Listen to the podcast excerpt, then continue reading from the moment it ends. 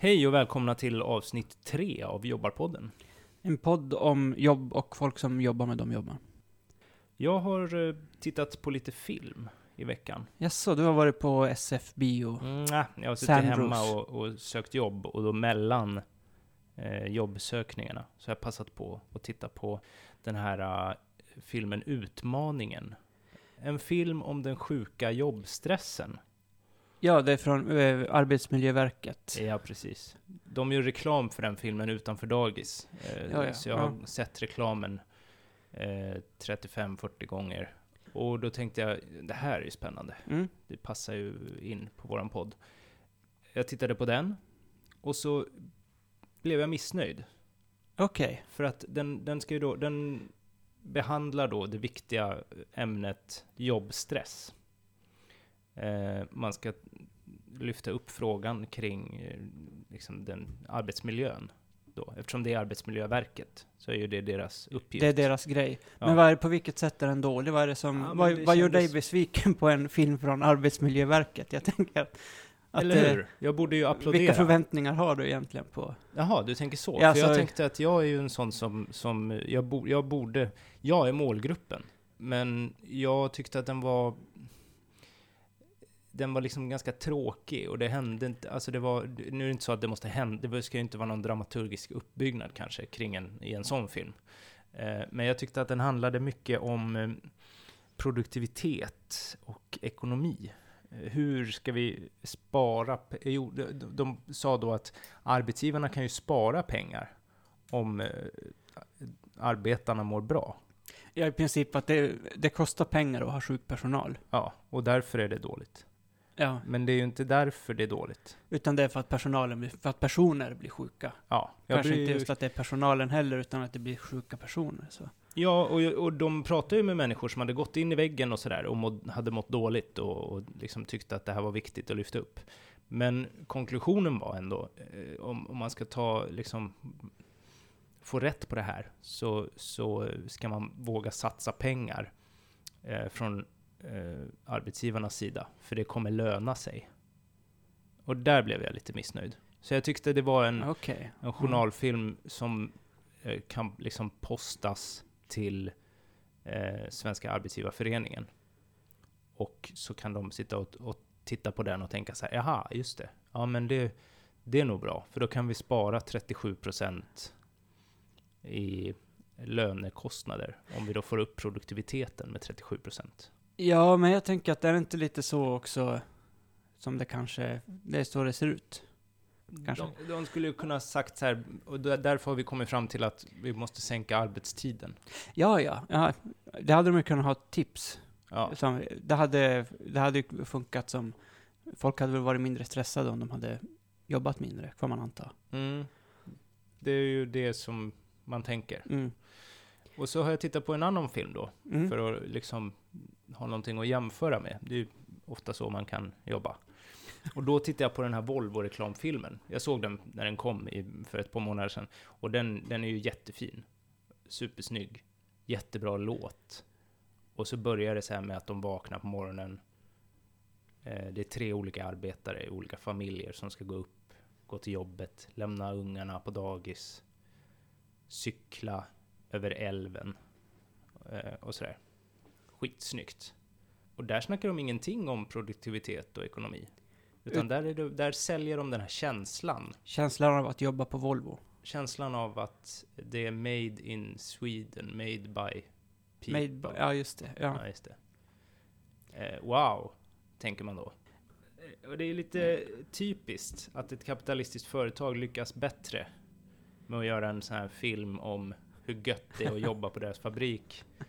Och sen är det då ett, en statlig myndighet som lyckas inte lika bra med att visa hur ogött det kan vara att jobba i en fabrik. Nej, just det. Det, är, eh, det får ändå bli eh, någon slags statlig, statligt verk som säger att hörni, tänk på det här. Mm, ta det Medans- försiktigt nu. Eh, Volvo, eh, Volvo-ledningen bara, men vi, vi gör en film när folk kliver upp i svinottan och ser ut att tycka att det är för jävla skönt att bara gå till jobbet. Mm. Och ler under lunchen och går hem och skrattar. Mm. Det jag tänkte på när jag såg den, att det är filmat i en utav alla de här svenska årstiderna där det mest bara är piss. Mm. Eh, så det är mörkt när de kliver upp. Det är även mörkt när de går till spårvagnen eller sätter sig på cykeln efter jobbet. Just det. När, liksom, när visslan ljuder och de går därifrån så, så är det ute ett likadant sånt här. Man vet inte vilken tid på dygnet det är mörker. Nej, och man ser också i fabriken eh, att det finns inga fönster där. Nej, just det. Eh, så att de upplever liksom aldrig dagsljus. Nej. Men det är inget problem. För de har det så jävla trevligt på jobbet. Mm. Och de sitter och pratar och har det bra på lunchen. Och sen så är de seriösa och producerar världens bästa bil. Liksom. Jag blir ju lite sugen på att köpa en Volvo faktiskt. Ja, man blir ju det. Men och flytta man, till Göteborg kanske. Ja. Och bli sosse. Ja, Eller? nej. Inte det? Jag vet egentligen blir jag inte sugen på något utav det. Så, men jag tänker att det är väl kanske det de vill, eh, det de vill eh, eh, inpränta. De har ju de har gjort tidigare sådana här jävligt snygga filmer. Mm, då har de haft kändisar. Mm. Och nu har de jobbare. Just det. Och det är ju det som har lyft den här filmen då. En, Men jag tänker att du verkar ha liksom en inställning att det är lite grann sån här, eh, man brukar ju prata om greenwashing, pinkwashing, mm, sånt. Att Mm. det här är någon slags arbetarwashing. mm, precis. Mm. Det här är nya Moderaterna som gör reklamfilm. Ja, precis. Mm. Och det funkar skitbra. Det verkar göra det. I alla fall de, de tidigare filmerna, den Zlatan-filmen och de har ju blivit hur spridda som helst. Mm. Man har ju inte kunnat öppna ögonen eh, framför en skärm utan att se att någon delar den eller den bara dyker upp Mm. över jävla allt. Ja, precis. Eh, Det tror jag inte kanske kommer hända med den här Arbetsmiljöverkets Nej. utmaningen. Nej, den, den ploppar upp i mitt Instagramflöde nu för att det är liksom reklam för den. Okej, ja. Eh, så, men det behöver inte Volvo göra. För att det är folk som delar den helt, helt eh, gratis. Sen är det ju, det är ju två, får man säga, det är en svår grej att sälja in också. Jag vet den eh, Arbetsmiljöverket-filmen, Ja, där det är bland annat någon som har haft hjärtstillestånd i 17 ja minuter. det är ju helt otroligt. Han har ju alltså varit död i 17 minuter. Det är så här, Ja. eh, om det Alltså- inte är av nå- något så här, eh, amerikansk tv-program, så här, The Freakiest Comeback from Death, Mm, topp 20. mm, Det där jag tycker den hade kunnat kvala in. Mm. Eh, så är det ju svårt att eh, och, och dela den på Facebook, tänker jag. Alltså, Mm. jag hör inte hur klicken bara knapprar in här. Nej, precis. Och det är väl det som är problemet. Ja, Ja, och det är ju så superviktig grej Mm. att sälja in. För just att man kan jobba så hårt i Sverige idag så att man får hjärtstillestånd i 17 minuter. Ja. det, är liksom, det är ju ett problem. ja. Eh, men det är lättare att sälja Volvo-bilar på Facebook än vad det är att att förklara det problemet. Mm. Det är ju ändå intressant och, och det har man inte lyckats med. Och att vända runt det, liksom. Nej, det har man inte. Det är synd. Eh, vi har fått lite eh, kritik kanske att ta i. Gnäll. Gnäll. Vi har fått en förfrågan om att eh, vi inte riktigt har presenterat oss. Nu är det ju avsnitt tre här. Just det. Och Och de som inte känner oss. de har ingen jävla aning om vilka vi är. Nej. Nej. Jag vet inte om vi ska göra det, eller om vi bara ska säga nej, men så är det. Vi, vi är bara två sköna kommunister som sitter och babblar. Ja, Vi kan väl köra en presentation, tänker jag. Ja, ska du börja då? Jag kan börja. Ehm, jag heter ju Olle. Jag jobbar inom vården. Han jobbar väldigt mycket inom vården. Mm. Ja, ute i verksamheten, som man säger. Mm. Jag har alltså inte... eh, Jag har aldrig eh, planerat vård, till exempel. Eller planerat scheman, eller suttit i något sånt eh, torrt eh, kontorsrum Nej. och tjafsat. Utan jag har eh, jobbat med rent handgriplig vård egentligen. Det man ska kunna säga att, att eh, han vi intervjuar idag ungefär jobbar med. Mm. Men inom LSS har jag jobbat. Ja. Eh, lagen om särskilt stöd, tror jag den heter. Det ska jag kunna egentligen, men det är ja, något åt det hållet. Ja. Men du Magnus, vad, vad, du heter ju Magnus nu. Ja, jag heter Ja, Magnus. Ja. det har vi kanske sagt någon Ja. gång. Och jag är ju arbetslös. Just det. Mm. Du har ingen jobb alls. Nej, inte för tillfället. Nej. Jag söker jobb. Det är ju också ett jobb. Det är, det är en sysselsättning i alla fall. Ja, just det. Eller något man ska sysselsätta sig med. Mm. 40 timmar i veckan brukar det väl sägas. Mm. Det, det kan man lätt göra. Mm. Eh, idag har jag sökt ett jobb. Okej, vad var det för jobb? Ja, det var eh, på folkbildnings... Det var någonting inom folkbildning. Okej. Mm, ja. Jag har jobbat för Vänsterpartiet. Så det står ju Vänsterpartiet i, i mitt CV väldigt mycket. Mm. Och då är det lite svårare att få jobb. Har jag fått för mig. Ja, det kanske det är. Jag, jag, jag vet inte. Nej, det kanske inte är det. det men det är väl en, en tröst för mig att ha. Att jag kan sänka det, att det inte är mitt fel. Det är partiets fel. Nej, det är alla andras fel. Ja, ja. ja. Men eh, jag har jobbat med massor med olika saker. Mm. Men senast då jobbar jag på Arbetsförmedlingen faktiskt. Ja, och det där- har vi också nämnt tror jag. Jag jobbade ungefär 100 arbetsdagar. ja just det. Det Mm. var... Sen var det foten. Sen var det foten. Ja. För att jag inte var säljig. Nej, det är ju en viktig egenskap. Ja, ja det är roligt. Det är ingen som fattar det när jag säger det. De, de tror att de hörde fel. Men sa du säljig? Ja, det sa jag. Och du jobbade som arbetsförmedlare? Ja. Mm. Ja, okej. Och sen brukar vi kanske börja prata om något annat då. Ja. Jag har inte riktigt, om det är någon som vet vad det, vad, vad, vad det skulle ha inneburit, så får ni jättegärna höra av sig till oss. Ja, eh, ni kan höra av er på Instagram.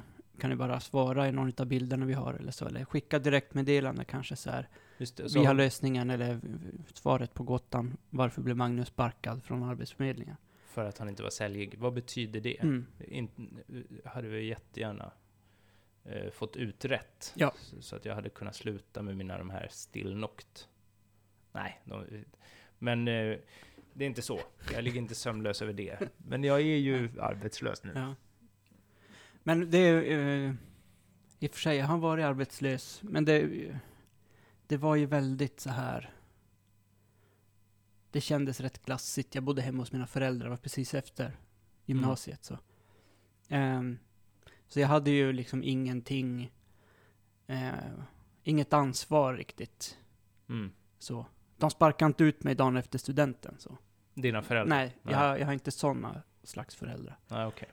Så, um, men jag tänker eh, att du är i en annan position nu än vad jag var när jag var arbetslös. Ja, precis. Jag har ju massa ungar och så. Ja, du har ju jättemånga ungar. Ja, tre har jag. Ja, men det är ju fler än noll som jag har till exempel. Mm, det är det. Mm. Mm. Eh, så där tänker jag, vi, om man ska återkoppla till den här stressfilmen.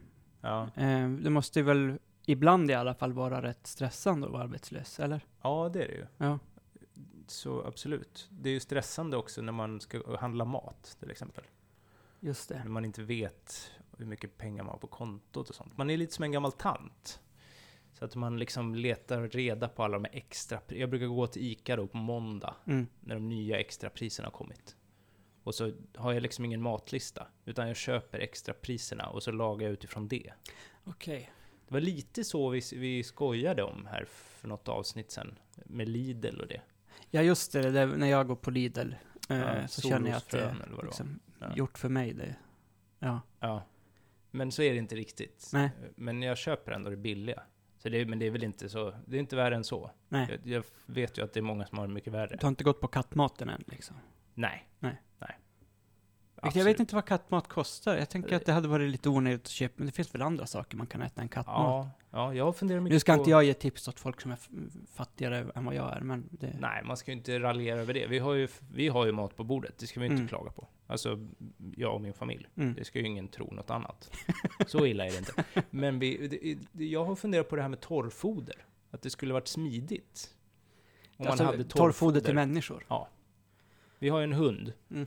Och då har vi ju en, en stor... eh, En stor låda med, med mat till hunden. Så får den alltid samma mat. Ja. Ja, och den blir jätte, lika glad varje gång. Och eh, om man hade samma då till människor, så att man hade det här pelletsen, det skulle ju gå skitfort på morgonen. Pellets, pellets, pellets, alla fick pellets. Ja, ät upp dina pellets nu. Ja. Man, man måste ju, man kan ju ha sked och så.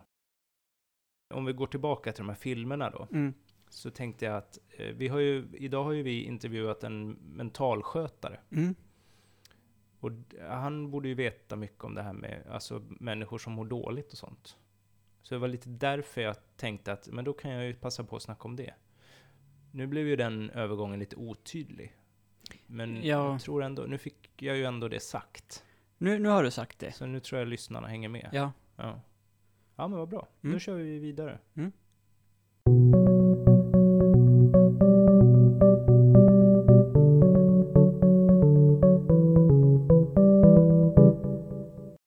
Jag har tänkt på det här med det som kallas emotionellt arbete. Mm. Vilket verkar vara en stor del av det man gör som mentalskötare. Och som skötare eller sjukhuspersonal, vårdpersonal, även eh, servicepersonal. Man, eh, man på något sätt... eh, Det räknas med att man ska man ska vara inte bara någon som gör ett jobb, utan man ska även, man ska även vara en medmänniska. Mm. Och jag tänker att det är ganska bra kopplingar till eh, jobbstressen. Så. Mm. För det, ehm, det blir ju i de yrkena, framförallt tänker jag de, de jag har erfarenhet av, de vårdande yrkena. Ja, det blir ju ett eh, krav på något sätt att man, man inte bara ska sköta någons dagliga eh, liv sådär, eller hjälpa dem med det. Man, alltså rent praktiska grejer Mm.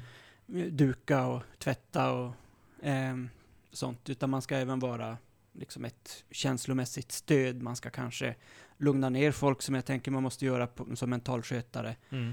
Ehm, man, måste, man måste vara där även som ja, men medmänniska, bra medmänniska dessutom.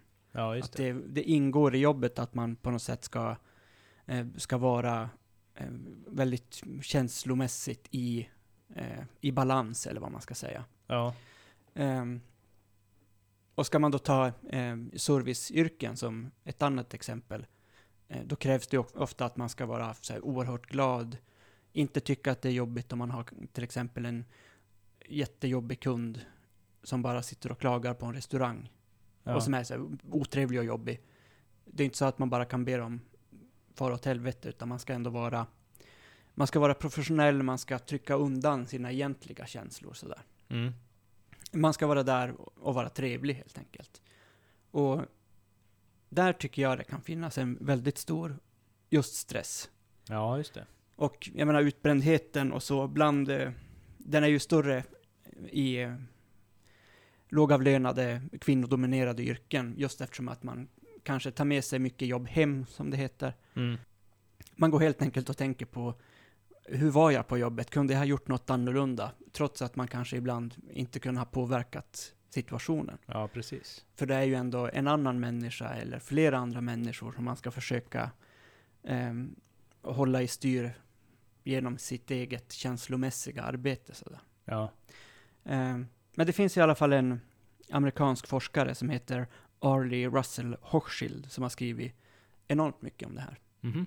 Eh, hon menar bland annat att eh, det pågår rent globalt en flytt eller en exploatering av, ja men man kan säga av känslor. Ja. Från söder till norr. Okej. Från, man kan ju säga då, den fattiga delen av jorden till den rikare norra delen av jorden. På vilket sätt går, den går det åt det hållet?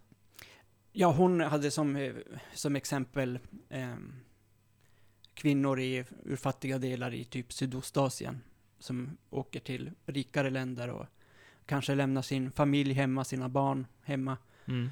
och åker och jobbar med i princip samma sak som de hade gjort hemma. Eh, men då istället för att ha sin vanliga familj och vad ska man säga, ha äkta, riktiga familjekänslor för barn eller för en mormor eller en sjuk mamma eller sådär så ersätts det då med ett vårdande känslomässigt arbete för eh, rika västerlänningar som kan betala för det. Just det, det blir ett lönearbete av, av det. Precis. Man, man eh, kommersialiserar känslorna så. Mm, just det. Och det gäller väl också till exempel det här med om man ska få dricks och sånt. Precis. Mm. Det är ju, jag, jag känner mig alltid väldigt kluven när jag, eh, när jag ska dricksa. Mm. För jag vet ju att det inte det är inte superlöner de har om man jobbar på en pub till exempel. Nej. Men det är ändå så varje gång jag kommer dit och beställer första ölen eh, och så står det så här, slå in totalsumman. Ja. Eh, jag måste erkänna att det är väldigt sällan som jag plussar på den summan. Ja. Men sen För då tänker jag bara, men du har ju bara öl. liksom, då kan man efter åtta öl, då kanske det börjar. Men Mm. då har jag också varit där och tagit upp både plats och tid och allt sånt där. Och Mm. om jag har suttit där i åtta öl så har jag ju ändå Då är- fått en bra service, tänker jag. Ja, just det. Och då känner du dig mer generös också. Ja, Efter åtta öl. precis. Men då är det det som avgör liksom. Det är ju ens egna känslor. Jo, och, och, jo, jo. ja. Men, men då är det det att då ska bartendern eller servitören eller servitrisen vara, eh, ja men, de ska sälja en trevlighet som, eh, som de kanske har annars, sådär i, sin, i sitt privata liv. Mm. Men eh, det ska, jag, jag tror, nu är ju inte jag krögare så, Mm. men eh, i och med att det brukar pratas mycket om att ja, men, eh, på den här puben eller krogen så vill vi, vill vi, att det ska, vi, vi vill att det ska bli ett andra vardagsrum. Ja, precis. Lite så, den Ja. känslan. Eh, och då, Men då får man ju gå man- och hämta sin öl själv egentligen. det riktiga andra vardagsrummet. Ja. Ja. Men där kommer ju en svensk alkohollagstiftning eh, emellan. Jag tror inte man får eh, Man- nej. göra lite hur som helst. Ja, just det. Ja. Och, och hur ska man... eh, Vad har hon för... Har hon liksom något förslag på eh, hur man ska lösa det här? Eller eh, tycker hon att det är ett problem? Eller? Hon tycker nog att det är ett problem. Jag har faktiskt eh, inte satt mig in så himla mycket i, i hennes lösningar. Nej? Det är mer att hon har konstaterat att det här är, det här är ver- verkliga, verkliga problem. Framförallt att det är ett verkligt jobb och att det finns som eh, en kvalifikation att man är eh, känslomässig i sitt arbete på rätt sätt. Ja, det, för det känns ju som att det är nästan alla jobb man ska ha. Ja, Eh, nu söker jag en massa jobb. mm, Och det känns som att man behöver liksom vara så service-minded och säljande i vilket jobb man än ska ha. Eh, så att egentligen så vill eh, arbetsgivarna att man ska vara precis likadan, oavsett vilket jobb man har. man Så- ska alltid le med ett så här, jättebrett leende och vara pigg och check. Mm. Så då är det ju det här, då skulle man kanske ha någon form av robotsamhälle, där robotarna, de här hubbotarna, Hubbutarna gör allt. Ja, precis. För de kan leverera den servicen som... Då, får, då vet man exakt vad man får. Man köper en Hubbot modell 1102 och då får man det. Istället för att chansa. Och, och jag kanske kan vara trevlig på en timme på arbetsintervjun. Men sen kanske jag är eh, inte lika trevlig när jag kommer till jobbet efter två och en halv månad. Nej. Och mitt barn har skrikit hela natten och jag är trött. Men det är hubboten. Den är alltid samma. Så det kanske är det som är lösningen då. Jag vet inte. Det kanske skulle vara framtiden för Volvo då? När de ledsnar de här. När de efter sex år har klivit upp mitt i natten och Mm. skjutsat sina barn till OB-dagis och sen cyklat till hissingen Ja. Och sen bara, kanske någonstans på en utav alla de där broarna i Göteborg, bara slänger cykeln över räcket. Och flippar liksom. Ja, bara fullständigt ballar ur. ja. Det är då robotarna kan komma in Mm. istället. Om man inte löser den här andra filmen, den här den sjuka jobbstressen, så kommer man hamna där och då kommer man få robotsamhället. Så vi kan, vi kan ju konstatera att den viktiga filmen här, Mm. det är inte en snyggt proddad Volvo-reklam. Nej, utan det är SVTs serie om eh, hubbotar. Vad hette den nu då? Riktiga människor? Riktiga människor, Eller äkta människor? Äkta, ja. Ja. Nej, jag tänkte att det var den här filmen som Gösta hade gjort. Ja, det, men det är ju så. Det är ju Mm. den, den, verkl, alltså den viktiga på riktigt. Problemet är bara att jag inte tror att det är så många som kommer palla se den. Nej. Och det är det som är tråkigt. Mm, För jag minns inte riktigt om de tar upp det här med, för det borde de ju kunna göra då, det här som du pratar om. Mm. Att man ska vara service-minded hela tiden och, och eh, em, emotionell. Mm. F- och att det är därför människor går in i väggen. För så är det ju. Eh, vet inte hur mycket emotionell man måste vara när man eh, skruvar dit eh, så här in, inredning på Volvo-bilar. Jag tror inte man måste vara så himla emotionell faktiskt. Nej, men de kanske ändå vill ha det hellre än att ha någon så här kuf. Ja, Det är frågan. Det är nästan så vi måste prata om Volvo om det, för jag tycker det hade varit intressant att veta. Vill ni ha någon som är eh, emotionellt eh, kunnig, eller vad ska man säga?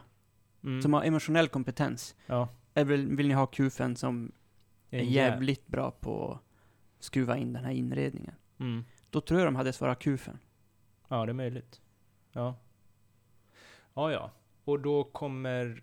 Det är där alla människor som... Jag känner nog att jag är mer kufen då, än, än den säljande. Ja, Så det är där jag får jobba. Och sen får alla som lyckas vara emotionella, de får alla andra jobb. så kan det bli i slutändan. Ja. Det är ju synd då att det är just i den här tiden som du söker jobb, när det mesta eh, skickas iväg någon annanstans. Precis, för jag skulle... Monteringsjobben. Ja. Det skulle vara intressant att jobba på Volvo-fabriken, men det tror jag... Jag tror inte de anställer så många. Nej, de verkar göra tvärtom. göra sig av med folk. Det är ju det man känner. Mm. Ja.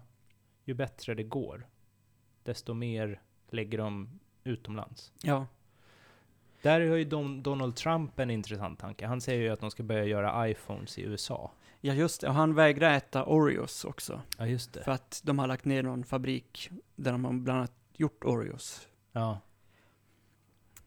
Det är ju också ett sätt att lösa det. Ja, Ja. jag undrar om det kommer funka. Eh, Jag vet inte om Oreos... Nu kan jag väldigt lite om kakekonomi. Kakekonomi. Ekonomi. Ja. Men ehm, jag vet inte om de skulle flytta tillbaka till USA eh, och få jättemycket högre produktionskostnader. Eh, Nej. jag, jag är lite tveksam. Mm. Och jag tror att det är en tillräckligt stor del av amerikanerna som ändå vill käka Oreos, oberoende på vart fan de är gjorda. Jag tror att, eh, jag är ju inte Trump-anhängare. Nej. Jag tror inte du är det heller. Men jag tänker mer att förstatliga eh, Oreos-fabriken skulle ju kunna vara ett sätt att få eh, kakorna att stanna. Eh, Mm. Att produktionsledet stannas för att man bestämmer att nu är det vi som har fabriken här. Lite Statligt ägd kaka istället. statliga kakfabriker, det är väl länge sedan man hörde om det? Jag har faktiskt aldrig hört om, om Nej. något sånt. Eh, man vill ju när man hör eh, bara namnet Göteborgs kex Mm. tänka att det är liksom någon sån här eh, som tidigare kanske har jobbat på Vol- Volvo-fabriken eller bara ett gäng Volvo-arbetare som eh, äger den fabriken tillsammans. Mm. Nu tror jag inte att det är så. Nej. Dessutom tror jag att den fabriken ligger i Kungälv. Som Jaha. inte ens är i Göteborg. Ja, där ser man. Mm. Men jag undrar om det blev en sån stor, eh, stort rabalder när de flyttade från Göteborg till Kungälv. Kanske inte, men det är ju ändå samma... Eh, vi har ju samma kung, både Göteborg och Kungälv. Samma statsminister till och med. Det har vi, just det. Mm. Så det är ju inte riktigt samma sak. De hade väl flyttat den där Oreos-fabriken till Mexiko, hade de inte det? Ja, just det. Och det är det som är en riktig sån... Eh, Han det är det som inte... sticker i ögonen på Ja, Trump. han, han har svårt för Mexiko. Ja. Ja. Det första jag kom att tänka på eh, när vi intervjuade David, eller det första, det vet jag inte varför jag sa så. Det första jag har skrivit upp, det är det här med att jag undrar om han eh, känner sig som en plit när han jobbar på, som mentalskötare. ja, du menar att man bara går och har liksom... Han går och Eh. svänger med batongen. Ja, och ryter lite åt folk. Ja, lite som man tänker i, på gökboet. Ja. Eh, Men nu har det ju hänt en del. Eh, sen gökboet. Ja. Bland annat har de väl slutat med lobotomi. Ja, det har de slutat med. Och tvångströjor är inte så vanligt heller, tror jag. Nej. Nu har jag Eh. faktiskt inte sett gökboet heller. Nähä, nej. nej, men- Eh, men men jag, jag kan tänka mig att det verkar inte vara en sån här reklamfilm för jobba som mentalskötare direkt. Nej, det är det inte. Och det är inte en reklamfilm för eh, hur vårdar vi människor som mår lite dåligt. Nej. Nej. Ehm, ja, men vi, vi lyssnar på vad han säger om... Plitanken. Nej, då är, ja det kan man väl vara om man jobbar inom rättspsykiatrin, vilket jag också har gjort. Där finns det ju tre stycken säkerhetsnivåer. Och jag har jobbat på den lägsta utav dem. Och då är man lite mindre utav en plit och mer utav en eh, mentalskötare. En vanlig mentalskötare. Då ser det ut ungefär som det gör på en, en vanlig sluten psykiatrisk avdelning. Fast vårdtiderna är mycket längre och eh, eh, vårdplaneringen är mer oklar därför att man vet inte hur länge patienten kommer vara inlagd. Just det, så han menar att om man är eh, inlagd på rättspsyk, då kan man, då är de anställda mer som plitar. Ja, Och eh, det, där är man ju då för att man har begått ett brott. och man är så pass sjuk så att man inte kan hamna på ett vanligt fängelse. Precis. Eh, och det är, ja, det var väl det vi föreslog då. Är det så? Att man är, eh, alla som är inlagda på rättspsyk, de har blivit dömda för ett brott och i samband med det då blivit eh, inlagda på rättspsyk för att de, eh, utredningen ansåg att man inte kunde vara på fängelse. Ja, mm. Och då svarar han så här på, på det påståendet. Ja, eller om man under eh, fängelsetiden har insjuknat så pass att man, då kan man- det konverteras till en till rättspsykiatrisk vård istället. Jag tänker att det är ju eh, en debatt som pågår i Sverige eh, ganska ofta när det är sådana här kvällstidningsmord. Eh, allt, med det menar jag alltså mord som blir uppmärksammade i kvällstidningarna. Och som eh, Leif GW Persson får sitta och knarra om i Veckans brott och sådär. Mm. Eh, då är det ganska spektakulära grejer. Eh, där folk faktiskt är, eh, de är psykiskt sjuka när de begår det här hemska, hemska våldsbrottet. Mm. Och i vissa fall så har de ju blivit dömda då till, eh, till fängelse istället. Ja. Eh, vi har ju ett exempel med någon läkare här i Skåne som eh, mm. kidnappade någon, någon kvinna. Och, eh, det låter ju helt vansinnigt, hans tankar om att hon skulle då med tiden det, hon, finnas i det hela och bli hans flickvän. ja, hon blev placerad i hans bunker. Men det var bara en liten stund. Sen skulle hon eh, tycka att det var gött här och så skulle hon... Ja, jag vet inte riktigt Eller? hur. Han menade ju att, han hade sagt till henne att hon kunde få stanna i den där bunkern jävligt länge.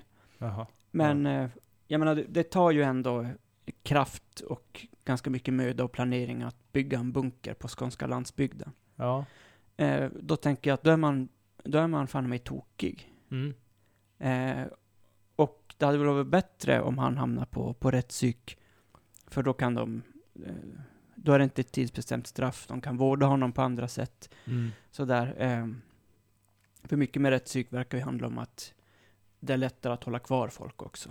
Så, Ja. eh, för att det inte är tidsbestämt. Eh, men han dömdes till tio år tror jag. Mm. Och då kommer ju han alltså ut efter tio år. Förhoppningsvis har han helt andra intressen.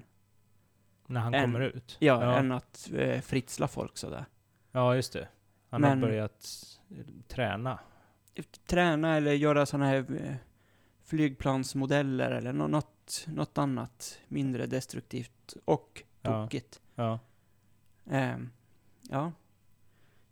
Men jag, jag tycker det är ganska intressant det där. Alltså just, då är ju, då, det jag tittar på på TV är ju Veckans brott. Ja, just det. Ehm, så eh, det är kanske det att jag tycker att det är en stor debatt, men det kan vara mellan eh, Leif GW och mig. Det står det här, och mest då mellan mig och Leif GW på TV-rutan. Ja, du sitter hemma och tittar på Leif och pratar med honom. Ja, lite så. Och, så, och då tycker du att det här är en stor samhällelig debatt. Ja, Ja, men det kanske det är. Eh, det brukar det ju vara. Men det brukar väl vara så, eh, eller det vet jag inte, nu spekulerar vi här ju. Ja. I vanlig ordning. Och det, jag tänker att det är många så här eh, konservativa människor som tycker att man ska inte ha människor på rättspsyk. Utan de ska låsas in och det är vatten och bröd och bla bla bla, hela Ja, den grejen. ja, jo, ja. Eh, det tror jag ganska många tycker. Och jag, jag tror jag föredrar rättspsyk där. Mm, Verkar lite bättre ordning mm, än det här vatten och bröd och slänga bort nyckeln. Ja. Vi har ju redan pratat om Gökboet. Ytterligare en film som jag inte har sett. Mm. Men jag fattar ju typ vad den handlar om.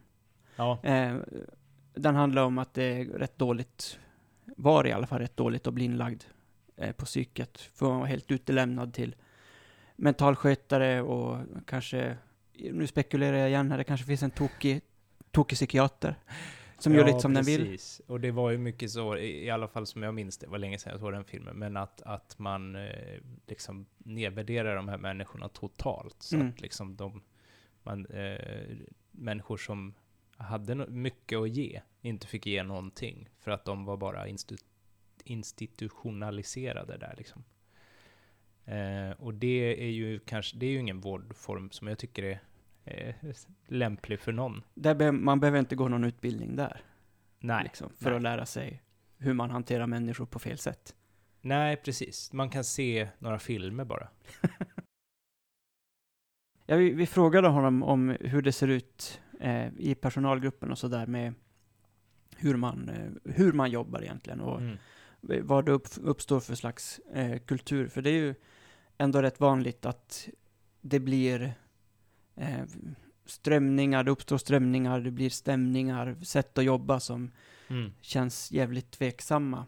Eh, vi har haft exempel ganska nyligt i Skåne här. Eh, I Malmö framförallt, så som jag fattar det.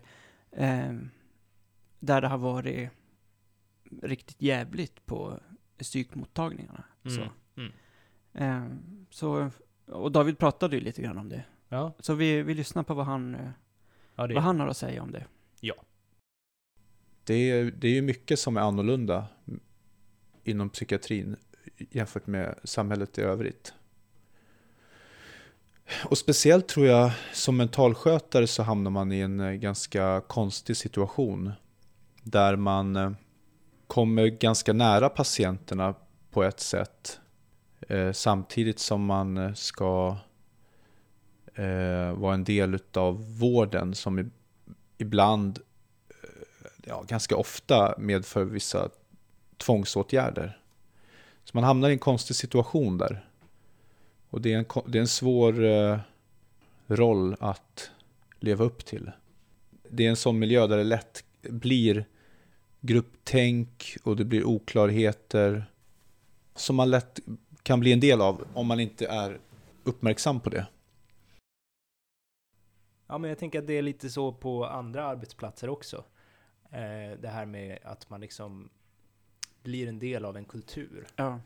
Eh, och det är ju ett problem, speciellt då om, om det handlar om psykiatrin kanske. Ja. Där, där en person kan, kan få många att tro på någonting, eh, på tokerier. Som i det här kvickfallet då. ja, just det. Eh, Då var det ju den här tanten. Birgit Norell, Titta, du kan sånt till och med. Och då... tror jag hon hette. Ja, ja, det tror Ja. jag också nu när du säger det. Ja. Eh, som bara toka ur och då lyssnade alla på henne Ja. och gjorde likadant. Jaha, ja men då är det så här. Ja men gud vad bra. Birgit har ju sagt det. Ja, precis. Ja. Och hon, jag går ju i terapi hos Birgit själv, eh, sa de ju också. De gjorde väl det också? ja, det var ju det. De var ju alla i en, någon slags eh, väldigt sektig sekt. Mm. Så det är lite annorlunda än om man liksom börjar jobba på ett jobb där alla snusar ett visst märke och så känner man, ja men jag kan också snusa det för att känna mig liksom som en del i gänget. Det, här- blir ett annat grupptryck. Ja, på en annan nivå. Ja. Liksom. Ja. Men jag tänkte på det här med rättspsyk, för jag såg ju den här Jinx Det, den... Eh, på HBO där. Den här tokiga, han är ju helt tokig. Han, han, men det handlar om en eh, rik gammal gubbe, va? ja, precis. Han är fastighets... Eh, Magnat. ja. Ja, så ser man väl. Eh, och som eh, har varit misstänkt för lite olika brott. Eh, och så har han liksom alltid klarat sig. Det du menar med lite olika brott är väl i alla fall två mord, va? Ja, tre egentligen va? Tre. Ja. Mm. Och nu ska vi inte göra någon spoiler här. Men det vet man väl att, det får man ju reda på snabbt att han blev misstänkt för det. Ja. Och det är spännande då om man har sett den här andra som går på Netflix. Som jag inte kommer ihåg vad den heter nu. Making a Murderer. Ja, just det. Där är det ju den fattiga då. Och Jinx är ju den rika. Eh, hur, hur det liksom, hur rättsväsendet funkar där. Eh, och i inget fall så får de ju någon form av rättspsyk då. Eh, Nej, det är fängelse direkt. Ja. Men just i, i fallet med eh, The Jinx och om man ställer det mot eh, Making a Murderer så eh, ser man ju ändå ganska eh, stora skillnader på eh, hur folk behandlats mm. beroende på var i samhällsstegen man befinner sig. Mm, Väldigt mycket så. Det är ju väldigt rättsosäkert Ja. land, känns det som. Eh, och om det är någon som påstår något om en människa som står lägre på samhällsstegen, så är det kanske sant då, verkar det som. Nu, Mm. har ju, nu utgår jag från de här två eh, dokumentärerna, en på Netflix och en på HBO, som mina källor till hur rättsapparaten eh, fungerar i USA. Ja, men jag tycker att vi kan, Tycker vi kan du- förlita oss på de Det två, räcker tycker jag. som, Ja. eh, ja, som urval. Ja. Ja, och då är, verkar det ju vara så att de rika klarar sig, de fattiga torskar, eh, oavsett vem det är som är skyldig eller oskyldig. Men så kan man ju säga att det är ganska mycket annars också med till exempel små ekonomiska brott. Eh, folk kan åka dit på det. Ja, Eh, får man iväg några miljarder eh, till något skatteparadis mm, så är det bara, man har varit lite kreativ mm, mm, mm. och klarat sig. Absolut, så är det ju.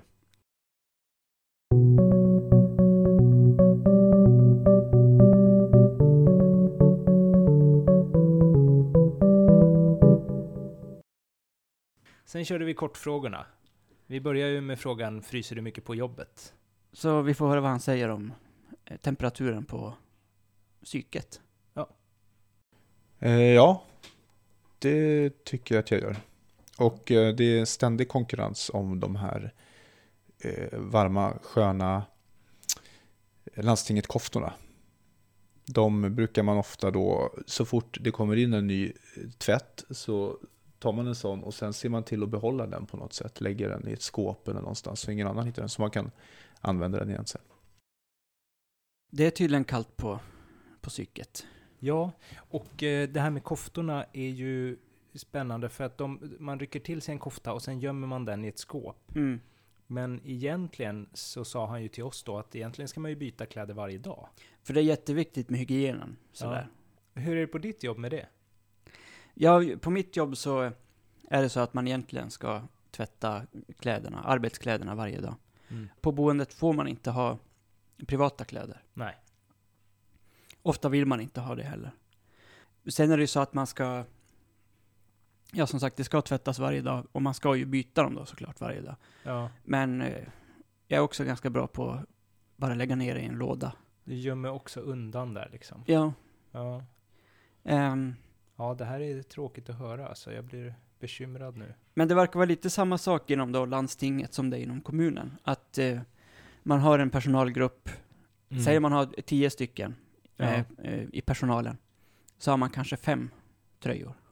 Ja, men varför är det så? Jag förstår Jag, jag inte. vet inte varför det blir så, men det känns som att det alltid är så inom de här eh, vårdande yrkena. Är det då, men, och det finns ingen så här, ja men då kan du ha den där gamla i den där andra färgen som de hade innan de bytte. Det är lite grann så jag eh, får tag på mina jobbkläder. Jag går och rotar i någon låda. Ja. Och så är allting så här enormt urtvättat, ja. trasiga fickor, lite så. Gamla loggan. Ja, jag vet inte om de har bytt logga faktiskt på, Nej. på Lunds kommun. Eh, annars hade jag ju kunnat nappa åt mig dem och sälja dem på Tradera. Ja, Så. absolut. Eller på det här Beyond Retro. Just det. Där blir de helt till sig, alla mellanhipsters. Ja. Men nej, jag vet, jag vet inte riktigt hur, eh, hur de där beställningarna går till. Jag vet bara att det alltid finns för lite kläder. Ja. Okej. Ja, så det är samma sak här som i Stockholm då? Ja, men det är inte, en intressant grej att det är inte det man väntar sig ska vara ett, ett problem på jobbet. Nej. Fler koftor åt arbetarna? Ja, Ja. varmare, tjockare och fler koftor till mentalskötarna i eh, Stockholms läns landsting. Mm. Mm, nästa fråga var det här med avföring. Ja, jag tänker att det hänger ihop ganska mycket om vad man ska och egentligen bör göra med kläderna också. Mm.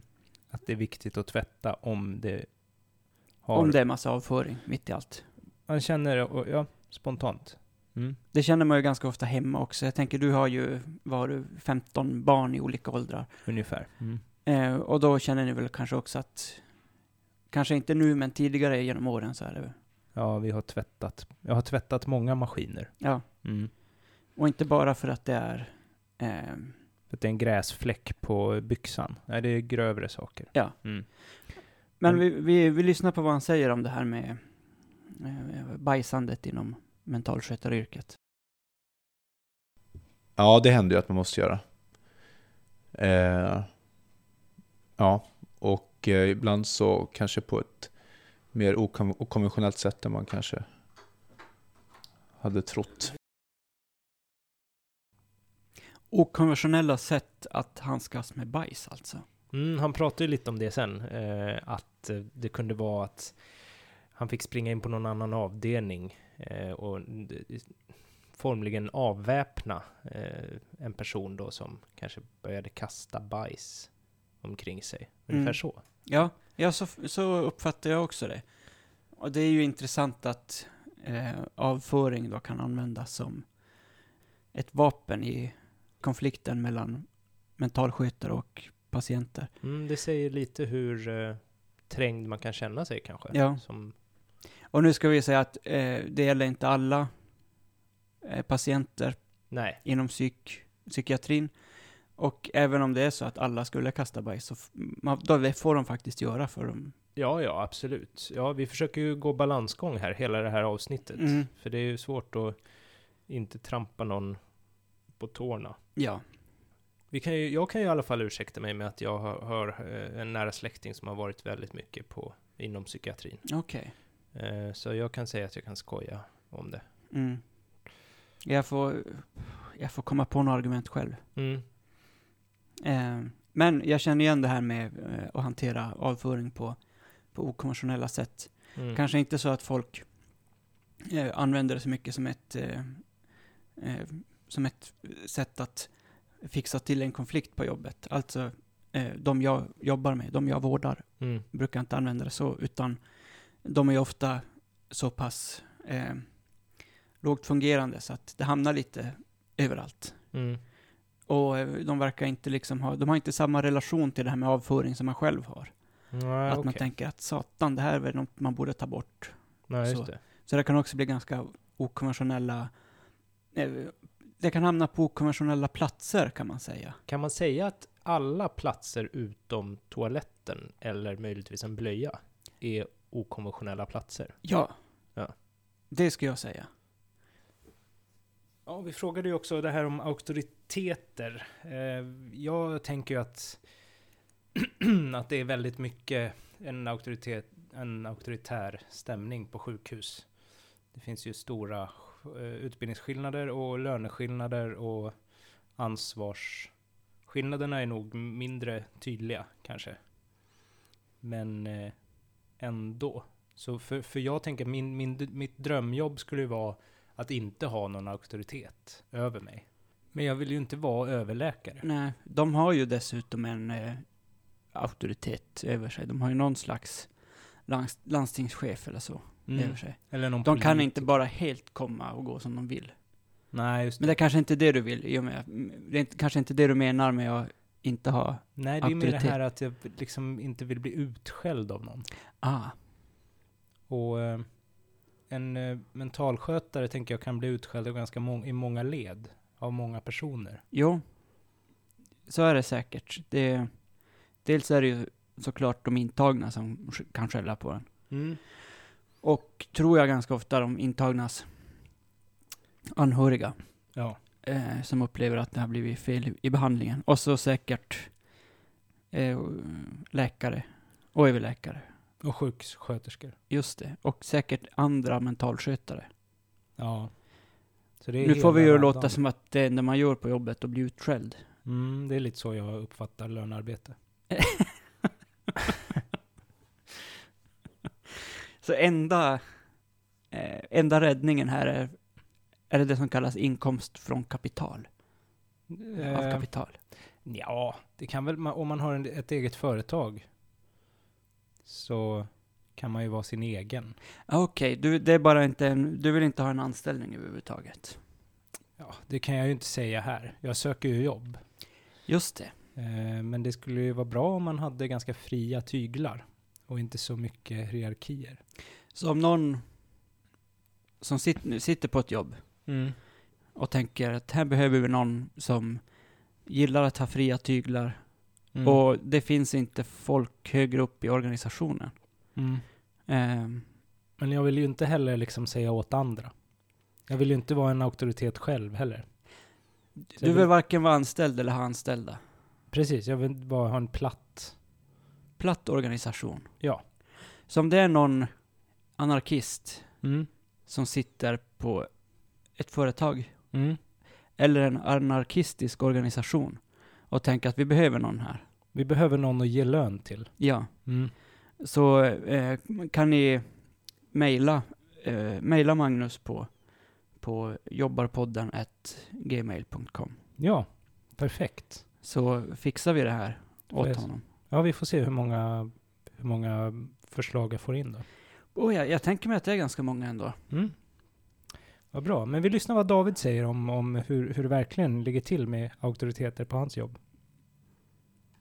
Man har mentalskötare och sen har man sjuksköterskor som på pappret då har liksom eh, ansvar över eh, avdelningen då läkaren inte är där.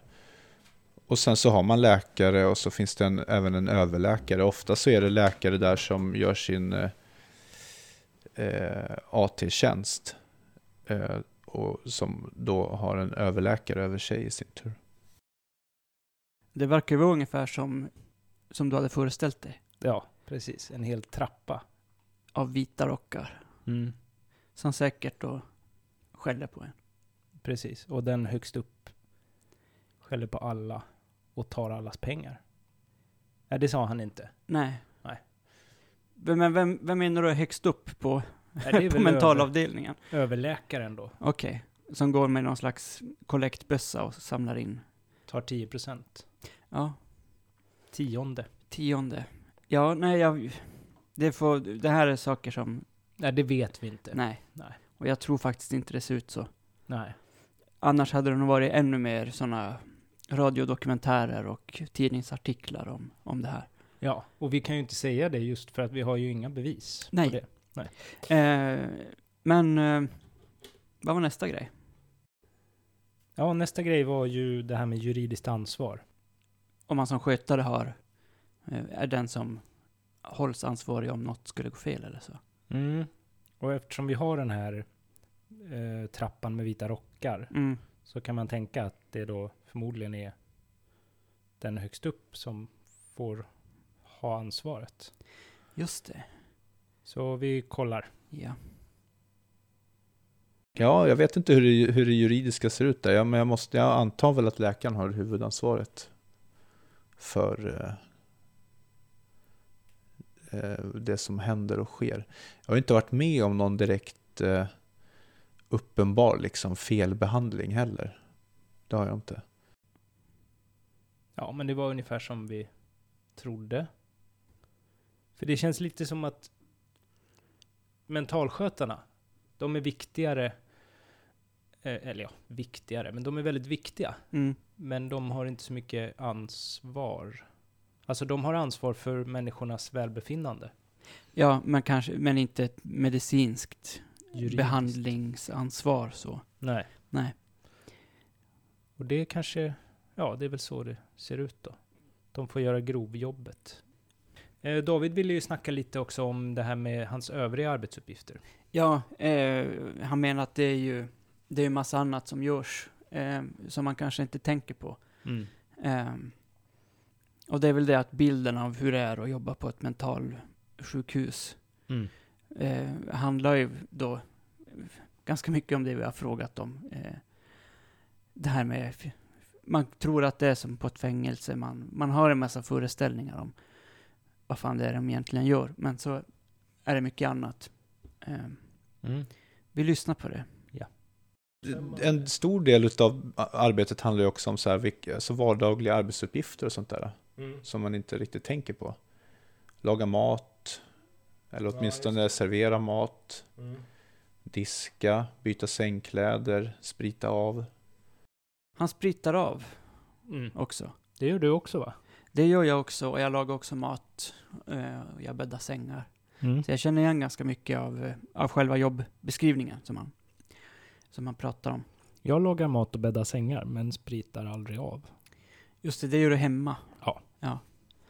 Eh, jag tror det är bra om man håller sig från att sprita av hemma. Allt för ofta. Ja, det jag försöker. Ja. Det är svårt. Ibland så vill du bara gå av med ytdesinfektionen. Ja, men det är, inte, det är inte nyttigt. Tydligen. Nej, jag, jag tror att det kan... Och sen sticker det ju också i ögon och näsa och sånt där. Mm. Så det, det, du ska hålla dig ifrån det så länge du kan, tänker jag. Mm. Men eh, jag får återkoppla till det här med eh, det jag pratade om tidigare, emotionellt arbete. Så, så pratade ju David också om det, att det är eh, att man hamnar, vad ska man säga, lite mellan stolarna på något sätt i, i vad man egentligen eh, ska göra på jobbet och vad som krävs av en och sådär. Jag tycker vi lyssnar, eh, Ja. lyssnar på det. Jo, men talskötare har ju nästan den viktigaste på sätt och vis. Men, men är ju väldigt, eh, som man ser till lönenivån så är den ju väldigt låg. Eh, speciellt om man är eh, okvalificerad eller outbildad, vilket är ganska vanligt också inom psykiatrin. Så är det en ganska låg lön. Men eh, man utför ju ganska mycket. Och det krävs mycket. Man måste jobba både eh, ibland tungt och det är farligt men också eh, så krävs det mycket av en själv som person också för att hantera både ibland kollegor och patienter. Det är ju lite det jag eh, var ute efter i det här pratet om emotionellt jobb. Och just det där, jag tänker, och även för att återkoppla till den här eh, stress, stressfilmen som du pratade om, jobbstressfilmen. Ja. Så det låter ju som ett typexempel på ett jobb där det kan bli väldigt mycket som lastas på en och som man kanske utan att välja det tar med det hem och sådär och går och oroa, oroa sig för. Mm. Jag tänker att det här är inget jobb för mig. Okej.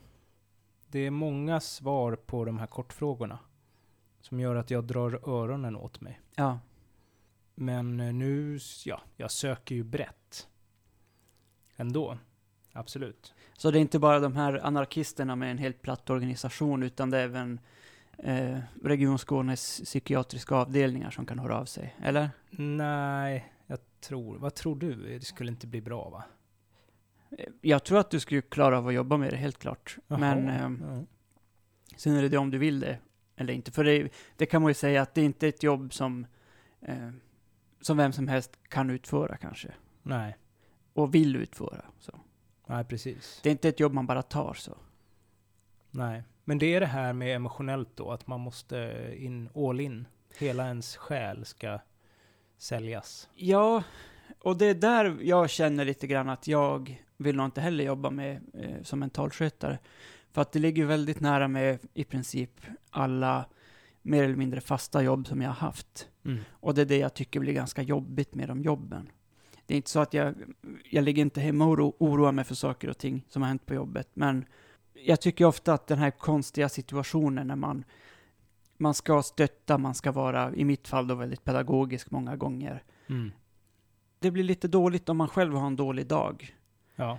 Då är det ganska mycket som kan, inte gå åt helvete, men inte bli något bra av, så att säga. ja, precis. Samtidigt så tänker jag att det här är inget jobb för hubbotar. Nej, För Det här, är det nog måste, inte. här måste man nog ha människor. Ja, Eh, man måste jag. klara av det här Turing-testet för att jobba med det här. Ja, Vilket är nu det igen? Det är det om en eh, dator kan svara begripligt på en mänsklig fråga eh, som inte är typ en sån binär ja och nej-fråga. Mhm, Mm. Så som jag fattar det. Nu kommer vi säkert få två miljoner nördmail. Hoppas det, för det betyder det att vi har haft två miljoner lyssnare. Ja, eller så är, blir det en sån här DDoS-attack. Så det är bara en nörd. Som mejlar två miljoner gånger. Ja, men det får han gärna göra också. Det kommer vara en han. Kan jag vara ganska tänkte- säker på. ja, mm. Men ja. Nej men, eh, nej jag känner att det inte är, för mig är det inte liksom, det är inte rätt karriärsriktning. Nej, men det är ett otroligt viktigt jobb. Jo, Det är. eh, det är det. Ja, Men eh, jag tror vi är klara med, vi har rätt ut det här. jag tror det också. Det var ett lite tungt avsnitt för att det var ett ganska tungt eh, jobb. Ja, Alltså- det, det är ju svårt att, att göra, eh, Göra det radio slapstick av eh, psykvården. Ja, det finns säkert de som skulle klara det. Ja.